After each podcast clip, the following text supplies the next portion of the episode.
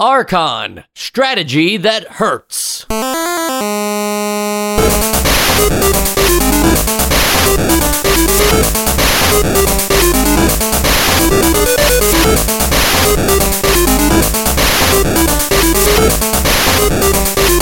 And welcome to NEStalgia, a chronological exploration of every NES game released in North America. I'm Mike. I'm Sean. And I'm Joe. Today we're playing Archon. Uh, Archon has a lot of similarities to chess, but it's not chess.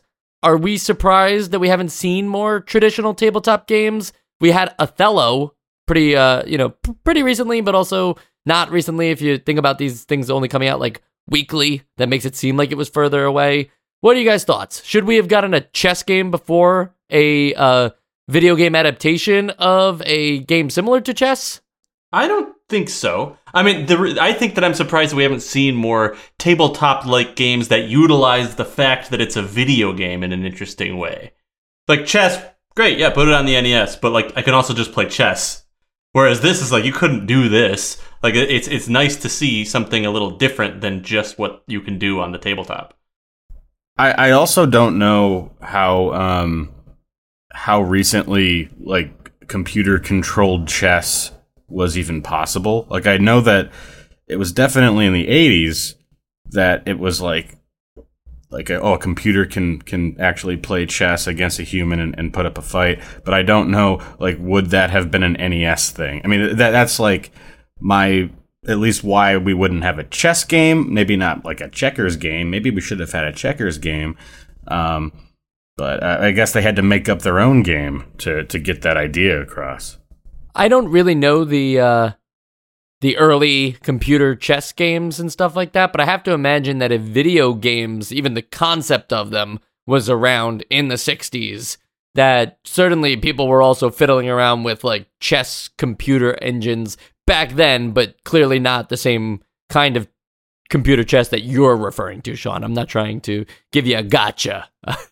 I mean, you know, it's also an NES. Like it's whatever whatever hardware they were using, it's probably better than this. right, right. I feel like you know they, there was probably somebody way back when who made it this way. Yeah, it had no graphical interface or whatever, but it could you could give a computer the information and it could tell you the next move that then you would have to uh, manually use the chessboard to put the piece where it wanted it.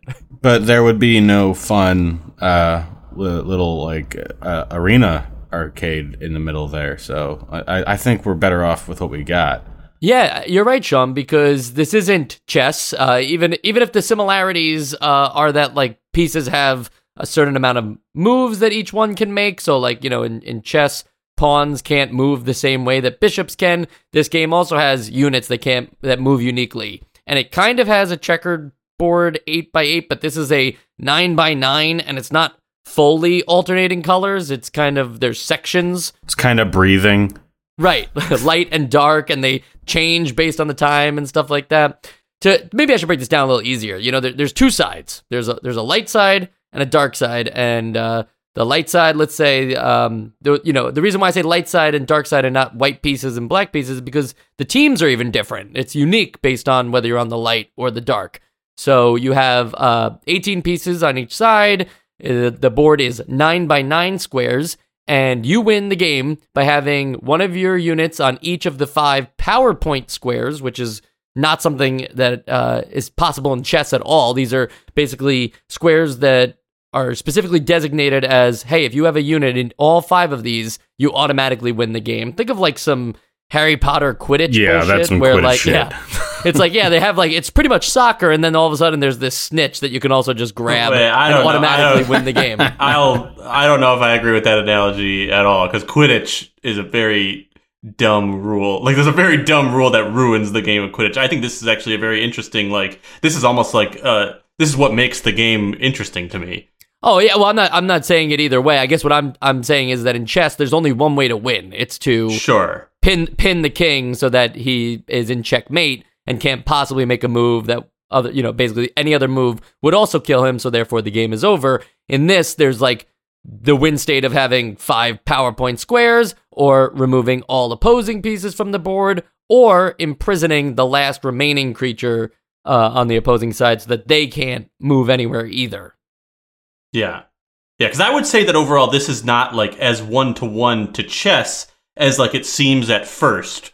Like like it's it's clearly clearly inspired by chess and clearly like supposed to be like a a, a take on a chess like game, but it is not like an advanced or like altered version of chess. Like it's very clearly its own game with like Yeah. some DNA from chess. It, it's almost like the um, it, a, a lot of it is just um cosmetically similar to chess, and it's actually closer to like a a grid based tactical fighter, like a uh, not not XCOM, but uh, like an endless legend, where on this grid, if you if you go to into battle via the grid with another character, then you go into like a tinier battle within that grid to actually figure out what's going to be the end state. Um, but yeah, I, I get that it's not it's not going for that. Right, because the difference here, obviously, is that in chess, uh, the the pawn is it's totally possible for the pawn to even go as far as checkmating. It's not that the pawn is not as powerful as the queen. It's just that the movement is different. But certainly, all pieces can beat other pieces. If the queen is diagonal to the pawn, the pawn can capture it on the next move. Here, the you know any piece has the uh, ability to take down another piece. It's just not you don't remove the piece by landing on it. In, instead, when you land on the opposing piece, the two pieces uh, battle it out. It's uh, it brings you into an arena based on the uh, color of the board. So there's neutral, uh, light, and dark. So in neutral, it's an even battle. In a light square, it's uh, heavily favoring the light side, and in a dark square, it's heavily fav- favoring the dark side. And even aesthetically, the graphics kind of change a little bit uh, and change the kind of sprites that you see on screen. However, in this battle, it is a one-on-one real-time combat system. There is no uh, there's no strategy here. This is where the action combat comes into play, and uh, whoever wins, uh, based on the uh, losing HP first, whoever uh, takes the piece, then they get that square, and the other piece is removed from the board. So, uh, you know, this actually has a has like a Harry Potter element to it too, right, uh, Joe? Where like there's that in the Sorcerer's Stone, the they play the chess, Yeah, but the, wizard's pieces- chess. right? Yeah, and they actually fight. Yeah, I think that that's a really cool. I don't know that if in Harry Potter though, if there's ever like a way where it's like, hey, you've made the correct move in chess to take it, but like the other. I, actually never thought of that. Like that, the other um, defending opponent could like just be stronger and still kill you. Um, I assume it's not, but that is one thing that's cool about this too. Is like the strategy all comes from uh, trying to attack your opponent when they're on a square that gives you the advantage and not be attacked while you're on a square that gives them the advantage. Um, but yeah, it's totally possible to be like a very weak character, uh, or you know, a weak player being attacked, or like a weak piece or whatever being attacked by a strong piece. And like if you're just if you just that skilled at like action based video games, you might still win. It's just going to be a lot harder that way. So like if you're not good at that, you better rely heavily on the strategy to give you as many advantages as possible. Um, Mike, can you tweet J.K. Rowling to confirm um, whether or not that's how that game worked? Yeah, I hear she's pretty active on social media these days. Yeah, I just I know that like, you can get some information that way. Um, but no, like I, I I like that there are two different variables that go into like what should I try and like am I going to be able to win this fight? You've got different grades of hero. Like you've got the pawn equivalent, which are you know they can just go stabby stabby or bashy bashy, and then all of like the back row characters have some kind of special skill, uh, whether it's uh, like the golems that just throw a really big rock, or um, the the phoenix, which just sort of explodes itself over and over. Like there's a lot of asymmetry and and uh, variety in uh, power, but then you also add that sort of environmental changes. Like you've got the the pieces, you've got the board uh, board squares that are always going to favor one or the other, and then you've got all these central areas that uh, it's all about timing, whether it's going to favor you or not. Um, so it, it, it leads to a lot of at least room for strategy. Yeah, and it's and it's heavily layered too because like yeah, we I mean maybe I'm just repeating what you just said, Sean, but like you're we're we're talking about the strategy of the actual board movement.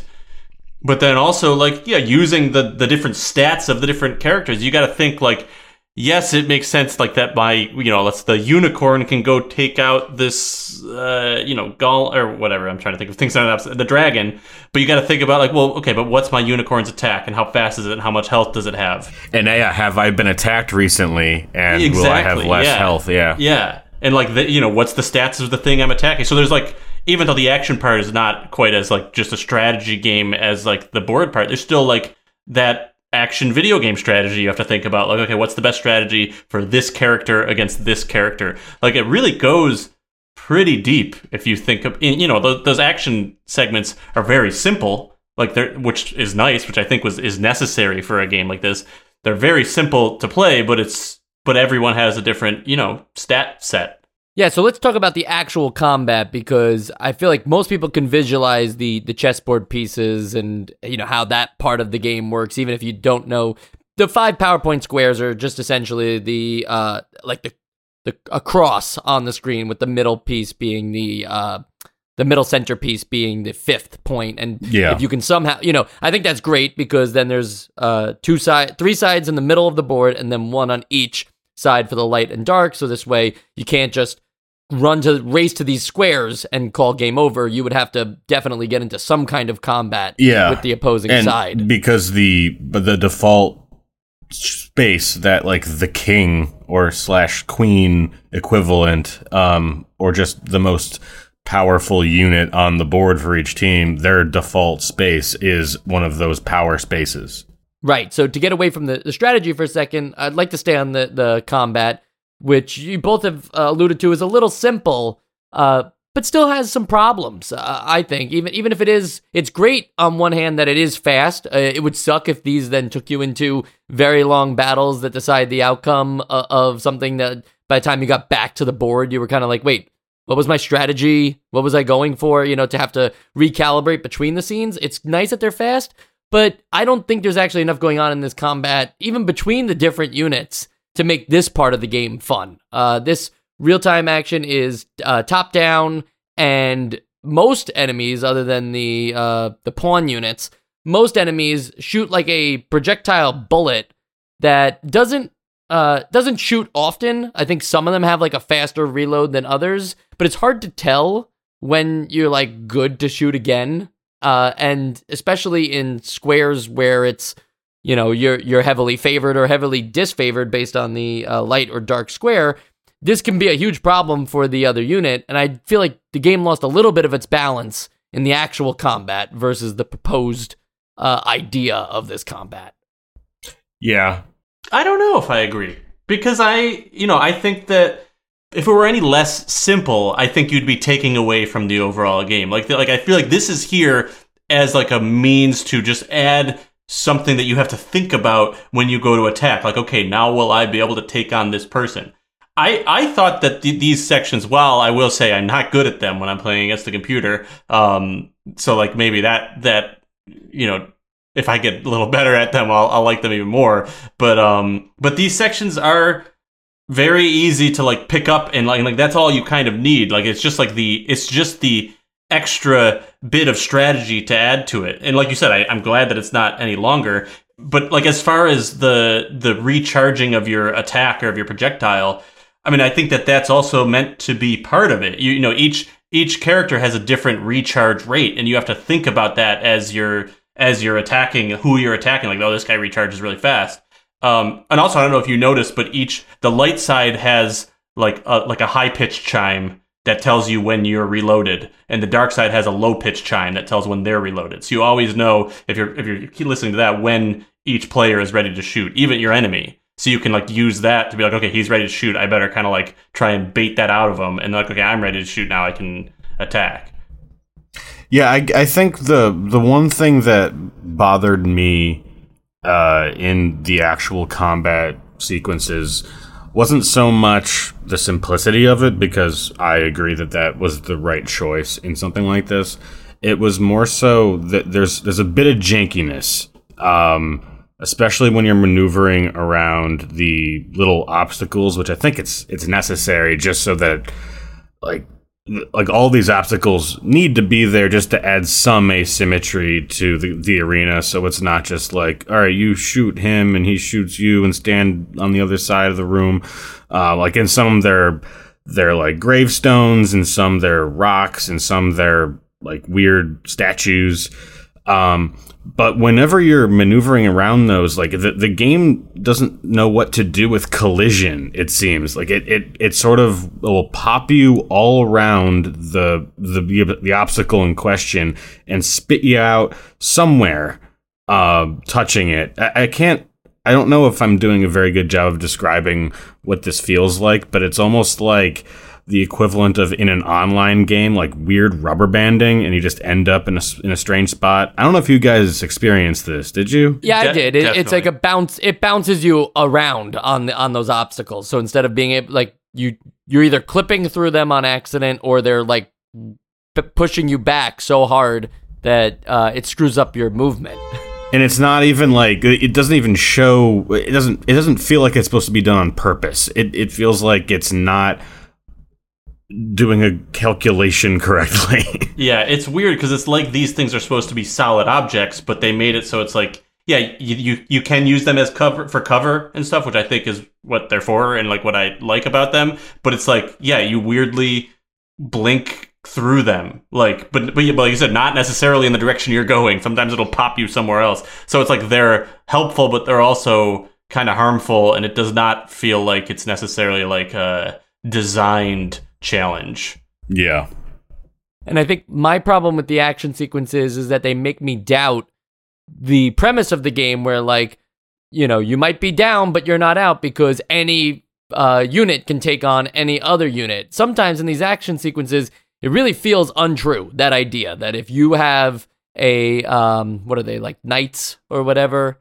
um yeah the pawn pieces the knight if you have a knight and it's going up against uh the dragon you know or or even like a basilisk or something especially if it's in a neutral or dark colored square this is going to basically be an unwinnable fight the computer uh, would really have to screw up badly for an extended period of time given the health bar bonuses that they get for being in those particular squares and just how much more powerful they are again, like I get that it's probably supposed to go down that way. It's just that if the hook was that any anything can happen on this board and that just your uh, your positioning alone doesn't mean that you're in a better spot, I- I'm on two fences about it because there's there's the obvious thing that like this is great for the light and dark pieces of the board because that actually means that it matters where you place your units, right? That uh, you would want to always kind of occupy if you're playing on the light side light squares. So this way, anybody who dare challenge you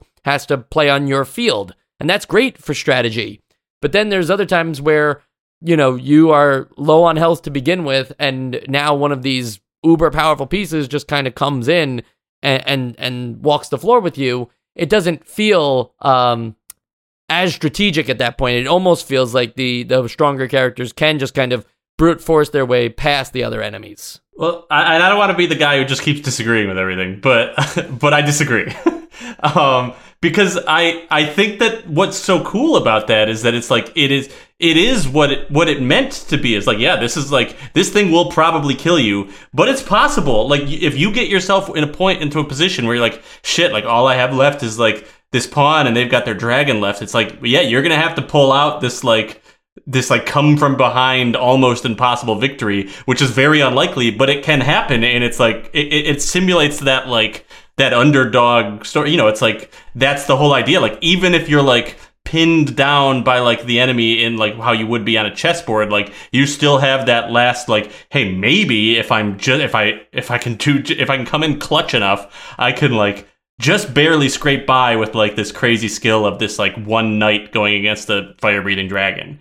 Like like that uh, part of it seems really cool to me where it's like this mix of strategy versus your own actual skill. Like yeah twitch reflex stuff. Yeah like that part was what drew me to the game like the most i think.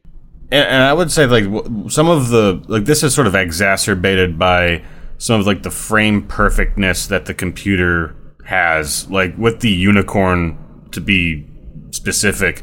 Like any any unit that has a uh, projectile weapon uh, has a different speed associated with that projectile. And most of them are kind of like shmup level speed where you can maneuver around them depending on how fast your unit is.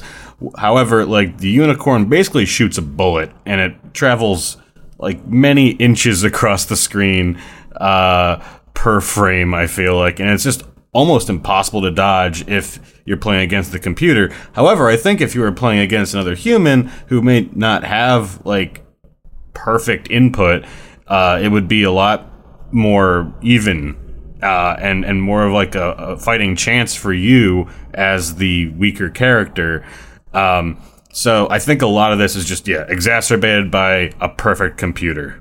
Yeah, and I agree. I mean, so I did play against the computer and a human, and while I lost against the human as well, and I did eventually win against the computer, I do think it is easier against a human because it's like you're both kind of like, oh, like this is hard to, you know, you're both like, this is hard to react to, but um, but you know, for like uh, I mean, I'm sure we'll talk more about like the idea of balance later, but like as far as the unicorn, the the dark side does also have a, a sort of almost equivalent to the unicorn, where he has a, a weapon that is just as fast and a and it's actually a little stronger, but the difference is he has a shorter HP bar. That's the um, basilisk. So it's like, yeah, those feel a little like OP, but also it's like you have one too. But I get, yeah, I guess I get what you're saying. If you're playing against a computer, it still might feel unfair because the computer is the computer. like you can just do it. Yeah. Right, and I guess like a lot of what I'm gonna say might just come down to, um, you know, que- a question of skill and such. But if you think about chess, right, uh, both sides have exactly the same pieces. They don't behave any differently at all, and that's the kind of game where if you capture enough pieces early on, then it is, you know, for the right skill level, it is a one game, right? The once you're like plus eight, there's no real chance that the uh the other opponent's gonna get past you because you were already smart enough to take uh eight points away from them in a chess game. Here, yeah, you're both being given the same types of units. Maybe they're creatively named and look differently. Uh, but I don't think like that's not really what the balance is, right? The balance isn't that they gave everybody the same kind of unit and you'll have the same tools. I'm talking about just even the balance between how the units behave in the fights themselves and what that ultimately means for pace of play and the idea that like it's anybody's game and stuff like that. It's great that we both have uh, a unicorn equivalent and such, but it doesn't help the uh, you know the fact that most unicorns are going to kill almost all uh, pawn units, you know, at the end of the day, like that, they don't really stand a chance. Yeah, but I, I would the... like. To, did you tell me that you beat one of the stronger units with your? I with did. Your pawn. I have I did, as well. and, yeah. Yeah, and that's really cool. Like it's it didn't happen often. I think it happened like once, maybe twice, but it was really cool when it did. And I was like, oh, I might actually be able to turn this game around now. But like that's the other thing is like, of course, like go when my pawn goes up against like their you know the the sorceress i'm like well i'm screwed but like that's also on me is like not putting my pawn in that position in chess if if your pawn goes up against something that's in a position to kill it it's just going to kill it you know whereas this it's like hello all right maybe i could survive like Yeah. No, i mean I, am not I saying like this that. is better than chess i'm just saying it's a different idea That's the headline. yeah Archon better than chess, says Joe.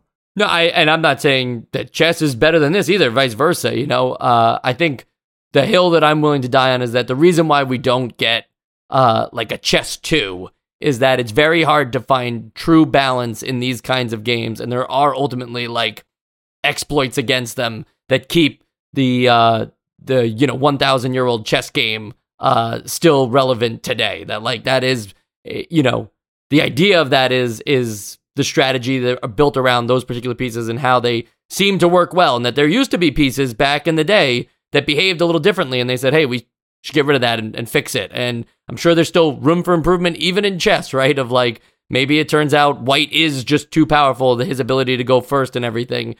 uh, these things don't actually matter for the actual game. I just think the idea of the units themselves, like it's not as cool as a tactics game because of the way that uh, it it sets out uh, as a chessboard. Whereas like in a tactics game, it's not um, you know it's not just checkerboard pieces. It, it's actually like a map, and there's and you know you put you push units together, and you think about like you know there's a little bit of like wartime combat involved in that, and this is more one to one with chess, and therefore has the same flaws as a chess game. I, I would say that it's not it's not quite as one to one with chess, just because like it, it sort of is simulating that uh, asymmetric environment with the the changing uh, like pitch of each square. Um, I, I think that that adds like the kind of complexity um, that like makes it less of a chess game and more of a tactics game. Yeah, and I think that like the, I think that the only other thing that like is still that I'm still kind of hanging on is that like uh, when what we're talking about with like yeah the the the pawn or we keep calling it a pawn whatever the knight versus the basilisk like that being unbalanced that's an unbalance like in that particular battle but that's not a, that doesn't make the game unbalanced like uh, you know, you know what I mean? Like it's like if you go up against in any video game, if you go up against an enemy that's stronger than you, you wouldn't say this whole game's unbalanced. Like, oh, maybe you got to go level up, or maybe you got to go to, you know, this is like, yeah, the whole this you got into that position. You you're somehow your opponent did something or you did something that got you into that position where you're going to get attacked by it. Could have gone the other way, but like the whole game as a whole, we have to look at it as like the entire thing as like is it balanced and i think they i'm not saying they necessarily did it perfectly but i think they did a good job of making the dark side enemies and the light side enemies balanced so like what if that happens to you you could also do that to them. Like you know in it and and you have to think about like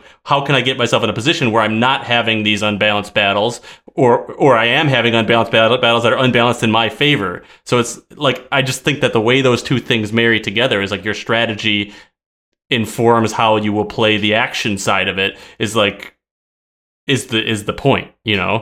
And, and i think we, we haven't entirely uh we haven't painted the whole picture because it isn't entirely balanced in terms of like oh the the knight is the equivalent of the goblin and yada yada.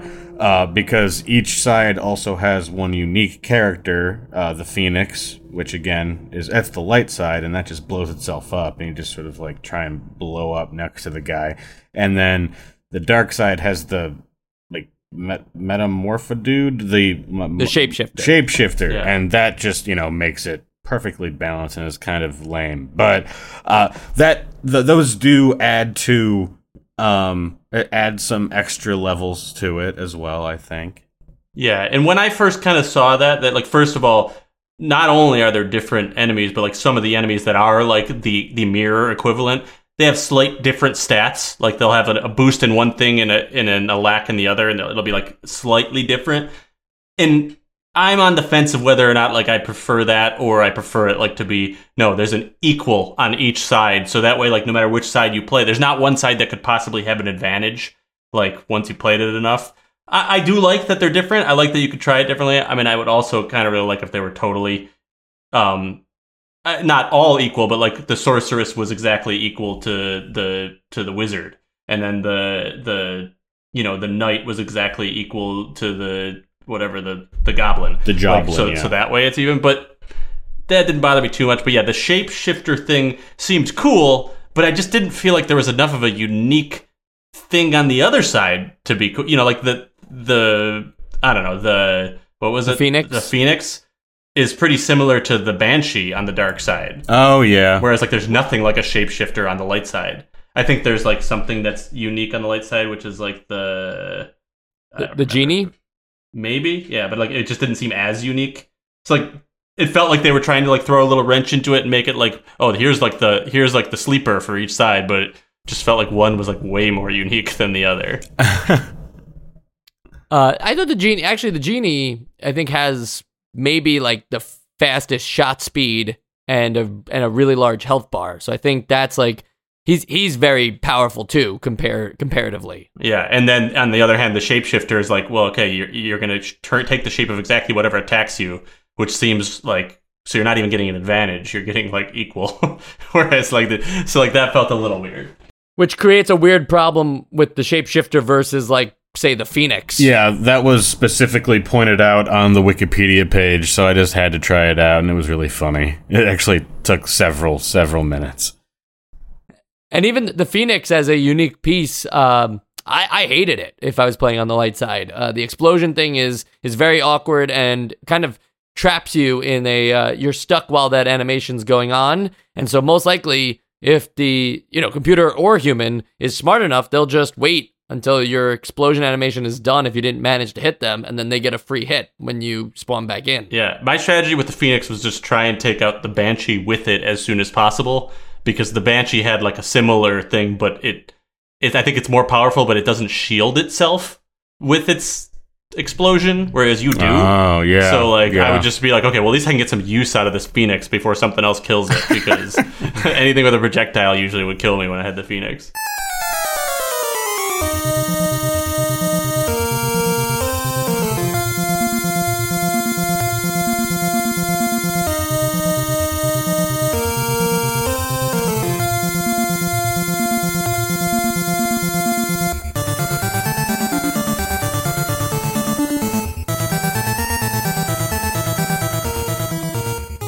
So pieces move differently in this game than in chess 2, where it's, you know, you get three spaces for most things. Some get four, some get five, but it's also ground or flying or teleporting as opposed to just, you know, I, I guess like the knight in chess comes the closest to the flying creatures in the sense that they can hop over other units, but they give you two different, you know, there's two different options there. It's the type of um, movement you're doing and the amount of spaces you can go. And so if you have three spaces as the troll, you don't have to go forward. You don't have to go uh, behave like a rook where you can only move uh, in rows. It's like you can go anywhere you want, three spaces. And so that also creates some unique uh, situations on the board where you you could think about like where you want to position your units for the power point squares. If you want to lump a bunch of guys together so that you can keep fighting to take back a power point square against like, you know, one unit at a time, that, you know, both options are viable, but you have the ability rather than thinking like, all right, well, my troll only moves in L-shaped directions, so I have to think about how I'm going to get him to this particular pace. That that doesn't happen in this game. No, and I think that that's another that's another point that makes it like closer to a turn-based tactics game where it's it's literally just a movement uh, a movement count. Uh, I think if they added like the only kind of movement was specific to each piece, then the the the chess analogies would be even more inevitable, and like you can't really say that it's not trying to be chess anymore. Um, so I think that was also a uh, like a good decision. The sorceress and the wizard also have the ability, besides being some of the strongest pieces, they have the ability to cast spells. Uh, they can heal, shift time, uh, revive, which is a really cool idea, uh, similar to, again, in chess, where you get to the other end of the board and you can change your piece. This time it's like you can't change your piece, but instead you can uh, bring back a piece from the dead. The other thing about these spells is that you can only use them once per game. Not one spell for the entire game, but once you revive a unit, that is uh, that is the end of your revive. So you might want to think about that before uh, wasting it early on or something. I think uh, I think the ability to lock these as a one-time use makes it like it it actually complements the idea of, of the whole strategy thing, but also just of the spells in general, so that wizards and sorceresses don't have this sense of unlimited power where they should be removed from the game almost you know like uh, don't bother putting them into play because you can just use them as your spellcasters from afar. Instead you're kind of encouraged to uh, you know to get them into the battle as well and you know because they're powerful and they can take down enemies that are are posing a threat. Well also it's it's like gives you this strategy of like do i want to use my you know my summon spell right now or do i want to wait until i really need it later? Because the longer you wait the more likely you are like the enemy is to take out your wizard you know, because as strong as the wizard is, he has a very small HP bar. So it's like it, it, it really adds to like the decision making. I think.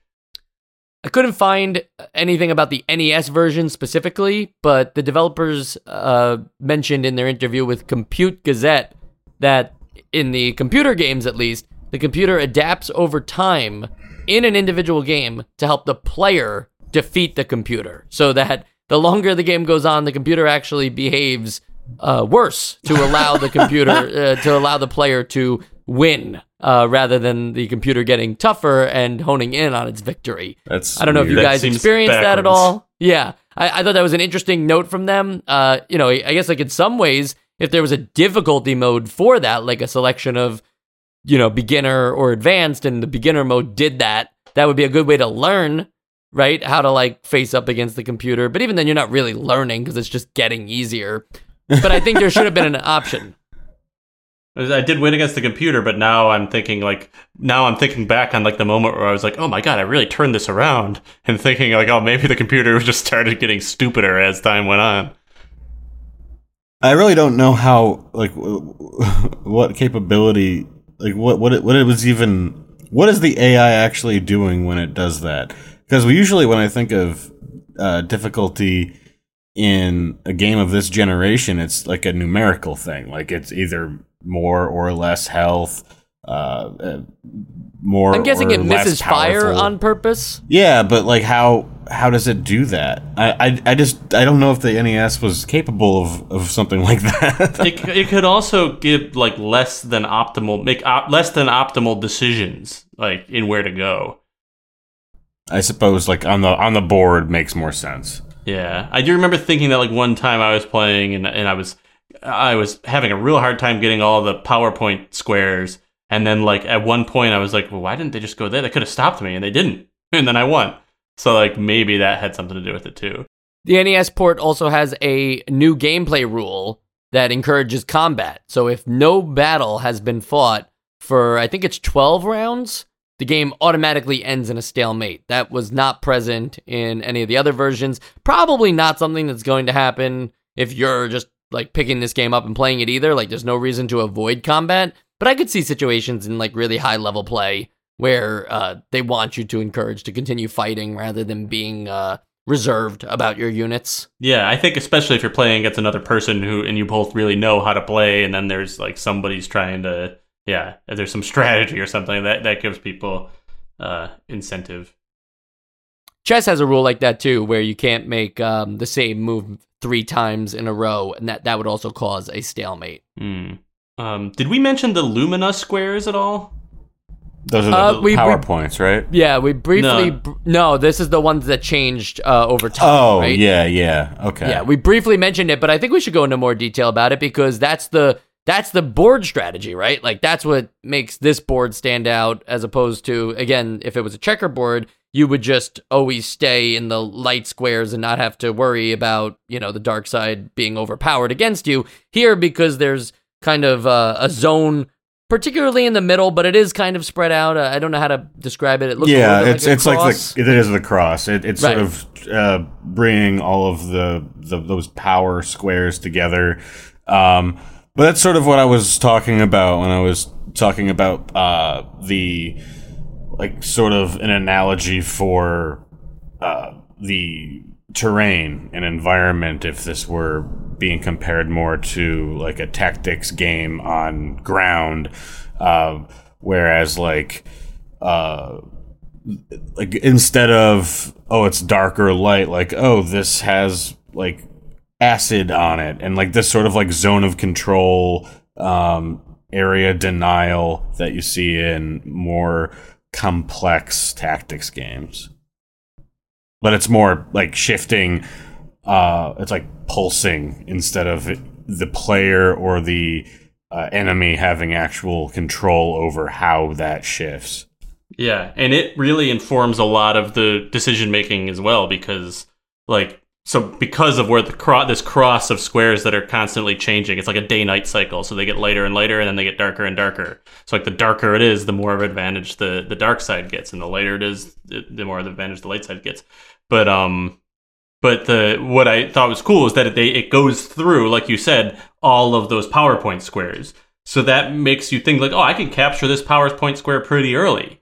But throughout the game, that power point square will become a major disadvantage to you, and that'll, that'll that that opens up the enemy to attack you on a square. So like you don't want to be on those squares for too long, but you need to be on five of them at once in order to win the game. So it's like it's tough. It's tough to win that way, to be honest. Like I feel like in all the games that I've played, only like one or two matches ended that way. Most of the matches ended like with with both sides trying to get there and one side just running out of pieces from dying in battle over and over again. Yeah, I think the power point squares are necessary to encourage combat situations in, in all over the board, right? So this way it, you have to go over to the other side, you have to try to keep control of the middle of the board. You're not just trying to uh, get to the other side, right? So I, I think that that encourages what is going to be the likely outcome of just the other uh, the opposing team lost all their units, and that's how you're probably going to get into a win state instead of the um the power point squares, or you're going to, because of these fights, eventually have one have way too many units compared to the other, and then take the power point squares that way. There's not um there's not like a at least I could th- I can't think of a unique situation where early on in the game somebody could just grab all five squares by tricking the other player by making them like come out and go to unexpected places and then take those squares without being like you know a heavy war zone. I I, couldn't see that happening. Yeah, when I, when I the first match that I played, you know, neither me nor my opponent knew how to play. We hadn't read the manual or anything, so we were just like just playing and we were just attacking each other. And I was kind of like, oh, this is dumb. There's no actual strategy. There's no reason for this to be on a board. you know, like you just you just keep moving until you can attack the person you want to attack. And we just did that until someone was totally out of pieces. Then after reading the manual, I was like, oh, this is an entirely different game just because of the Lumina squares and the power points. Like just adding those two elements made this like, oh, there is a lot of strategy now. It does matter where you position yourself.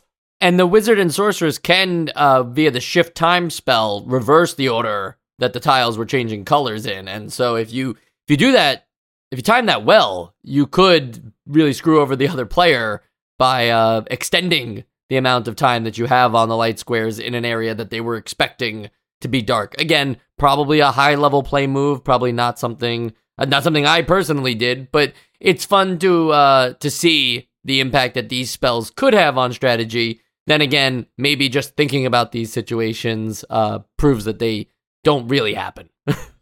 yeah, I mean, I think that because something like revive is so directly uh, beneficial, um, that's that's sort of like I mean, and I know that like you can only use one each, but whenever I was thinking of like, oh, I need to cast a spell right now, it was something like that direct, like oh, I just need to revive and not like, hmm, well, I, it's it's actually going into the middle phase now from my direction, so I need to make it come back to my direction. I was never thinking that 4D about it, but it's cool that it's there. Yeah, I think the most like quote unquote 4D I ever got with the way I was thinking was with the exchange um, spell, which lets you just swap out literally any two players on the board, like switch them with each other.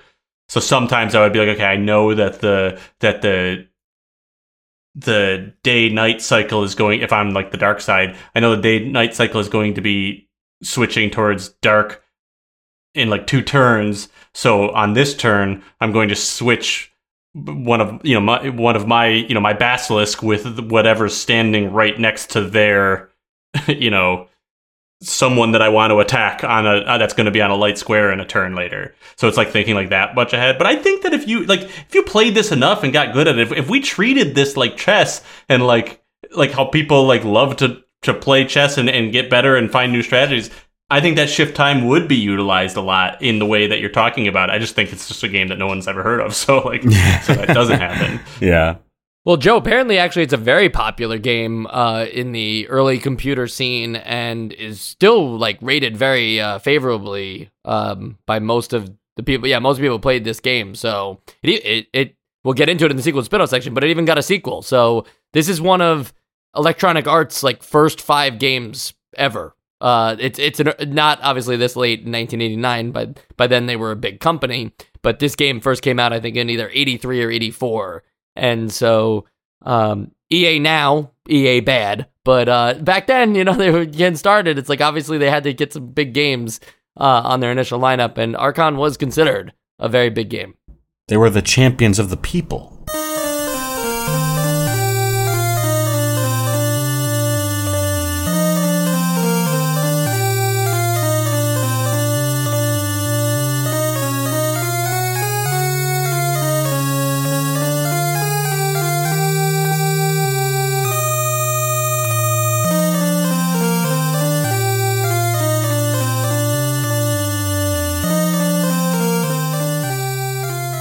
Well, since we were talking about it, on the sequels and spin-off side, uh, Archon 2 Adept is uh, the name, the subtitle of that game. This game kind of had a subtitle too, just not on the NES version. It's not on the box, but the uh, The light versus the dark or something. yeah, right? the yeah, the light and the dark or something Yeah. like that on the uh, on all the computer versions. I guess they just thought like, no, Archon's clear enough for what the game is. Uh, we don't need the subtitle on the NES. Who knows why they didn't include it, but it's worth mentioning. Also, Adept here is the uh, is the subtitle on the sequel, and Adept introduces resource management in the form of magic. Magic is gained by having pieces on power points, and um, then you can spend that those magic points on moves or by casting spells. Uh, summoning a spell uh, or an elemental or a demon, or you put those pieces on the board, and then it uh, basically incurs a per turn upkeep cost. So therefore, you know the whole resource Oh, management wow. thing. Okay. Yeah, you have to think about like you know, okay, so I have my uh, fire elemental on the board. But I'm gonna run out of it in two turns, and then it's gonna be done with. Uh, Do we get this on the of- NES? We I don't think we get this on the NES. I think this is computer only. It was released long before um, 1989. So Ah. yeah, I, I don't think we'll be seeing it because they probably would have just taken this one, right? I would think so. Yeah. So uh, you if you do want to play it, the Amiga, as always, everything is on the Amiga. If there's one thing I've learned, that there's like 3,000 video games on the Amiga. The Commodore 64, Apple II, ZX Spectrum. You know, these are just things that I feel like are much more European. We didn't we didn't really have exposure. Yeah, you should have said Guys. ZX Spectrum. Right, right. Uh, the Amstrad CPC. It's like nobody owned that in America, right? I thought the Amstrad CPC was like a military device. right? Yeah, yeah. The Atari uh, 800. It's like nobody had that. Get out of here. Now that I know was in America, but nobody Yeah. had that. You silly goose. And also, an updated version of this very game has been announced uh, for Joe to immediately purchase, exclusively for release on the Intellivision Amico, which means you will Uh, never see it, Joe. Uh, Yeah, it'll that's- never that's I happen. think out, it's on the? Switch or something. I was like, I'll download that Right. right, now. Pre-order Yeah. right now. I didn't know that they could get those kinds of exclusives for Intellivision Amico, but also they seem to do a really good job of never releasing this damn thing and just taking Kickstarter money. So I don't think we're gonna see this. Archon ha- was ported through Infinity to like all like even more recent mobile phones and stuff like that. Like it is it is something that gets ported every now and again, so there probably are more like modern hardware to play it on than the NES maybe the computer versions, the computer's more advanced or whatever. These are things I didn't look into for this part of the sequels and spin-off section because I uh, was more interested in that whole adept system that they introduced in the second one. Cute. So I don't have any like, you know, cute words or anything to tee up the essential games list. Uh, you know, when no like meets its match, no checkmate system or anything like that. So instead, I think we're just gonna go into it with the essential games list. Sean, your vote. So, um, I, I, I, really think that this is a, a, a very unique game. Uh, as much as we kept calling out uh, chess or tactics games in general, uh, I, I think that this sort of I've never seen anything really like this before. Like the closest analog that I could find to a game that matches this in spirit is like Blood Bowl, which is trying to be like a Warhammer version of American football, which I always uh, enjoyed. And and this sort of like remix stuff, it, it I I always I'm always into it, and I've had nitpicks here and there. I the the the actual the actual like real time battles are are a little simple and can be janky at times, but I I think that there's enough going on in this like cocktail of weird game te- uh weird weird game features um, that I would say I I'm gonna vote to put this on the essential games list. And that's one vote. It needs one more. Joe, your vote. So, I mean, no secret that I definitely really enjoyed this game. I feel like the there's just so many elements that all work together in ways that like that create just countless types of strategy. I mean, it just gets very layered, way more layered than I thought it was going to be when I first picked it up. I mean, I thought it was just going to be chess, like with slightly different rules. Um, not saying that that wouldn't be layered, but it would just be chess, like you know. But this is this did its own thing. It made something totally different, and I love the way that the strategy interacts with the the actual video game like action gameplay element of it. And yes, the um like collision jankiness aside, like that that is a flaw. I think that the I mean personally, and I know that not everybody agreed here, but like personally, I thought that the um the action stuff controlled pretty well for for what it needed to be. If it was a whole game based on that, I would want I would want a lot more you know polish on those parts. But just the way they work together, the amount the amount that I was thinking about this game after playing it and like thinking like, well, what could I do with different strategies? And just the idea like, you know, I'm not even that good at this game, but the idea that I could play it a lot and like really it could like I could really come up with like new ways to play and strategy and you know play against other people and see how how that works. Um I am also going to put this on you know, vote for this to be on the essential games list. So uh one of the more unique experiences. I'm going to pass it on to Mike before I say the word strategy one more time. and two votes means that it is on the essential games list. So after a very long drought of, let's see, this is episode 238. fact, Xanadu was 207. So, I mean, wow, that's like 31. Yeah, 31 episodes to get the next one. But we got there. Uh, I will just add, even though my vote doesn't mean anything, that I am way less enthused about this game than you guys. I didn't think that the battle system was all that impressive or even like fun. So for me, like that alone took me out of the game because otherwise it is just kind of like thinking about pieces on the board and I, I can have a better time with chess. Uh, I would just like to add that I wasn't comparing this game to chess uh, in the traditional sense of like two games. I was making it a, a grounding point of like, well, we can talk about chess and then we can talk about this for people who aren't playing these games along with us at the same time. I definitely think there's a much more unique game than chess. In fact, even just the ability to cast spells and um, and the power point squares and the light and dark shifting, that is all like incredibly interesting things. I just don't think the actual moment to moment gameplay was anything all that special. Uh, I, I found it kind of tedious to even just continue to go through those uh, top-down battles, uh, those real-time action battles. So I can't put it on the essential games list, but it is there. There's nothing I can do about it. So it is on the essential games list, and we'll uh, see if we can get another one on next week with the Battle of Olympus, a game that I think is I think this is the one that sometimes is compared to Zelda 2. Oh boy! So oh, you know that, that has some, I'll vote it right, right now. Go I was right gonna on. Say, that just you know open up some more wounds while we're talking about the essential games list.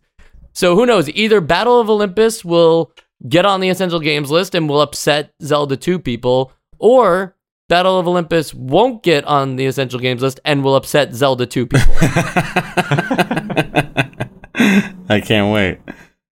All that to say, we also have um, our NEStalgia Bites episode, uh, the Portopia serial murder case. Uh, NEStalgia Bites are Japanese Famicom games Usually, you don't need any uh, Japanese knowledge to play these games. Technically, you still don't because this is a translation patch, but it is a patch. It is a cheat. We're just trying it out once just to see if people like it. We make the you, rules here. Right. But, you know, I figured we'd let everybody know that it's not going to be a regular thing. You're not going to have to, uh, you know, get on the internet and download translation patches all the time. Uh, we have seven or now eight other episodes that are completely like just Famicom games that you could buy on eBay right now, plop them into your Famicom, and never need to know a lick of Japanese. So you have those. But if you want to listen to this episode and you're like, wait a minute, I never heard of NEStalgia Bites, That's because it's for our Patreon page, patreon.com slash nostalgia. For just $5 a month, you get access to a whole nother podcast uh, that is a monthly basis. So right now we're in month nine.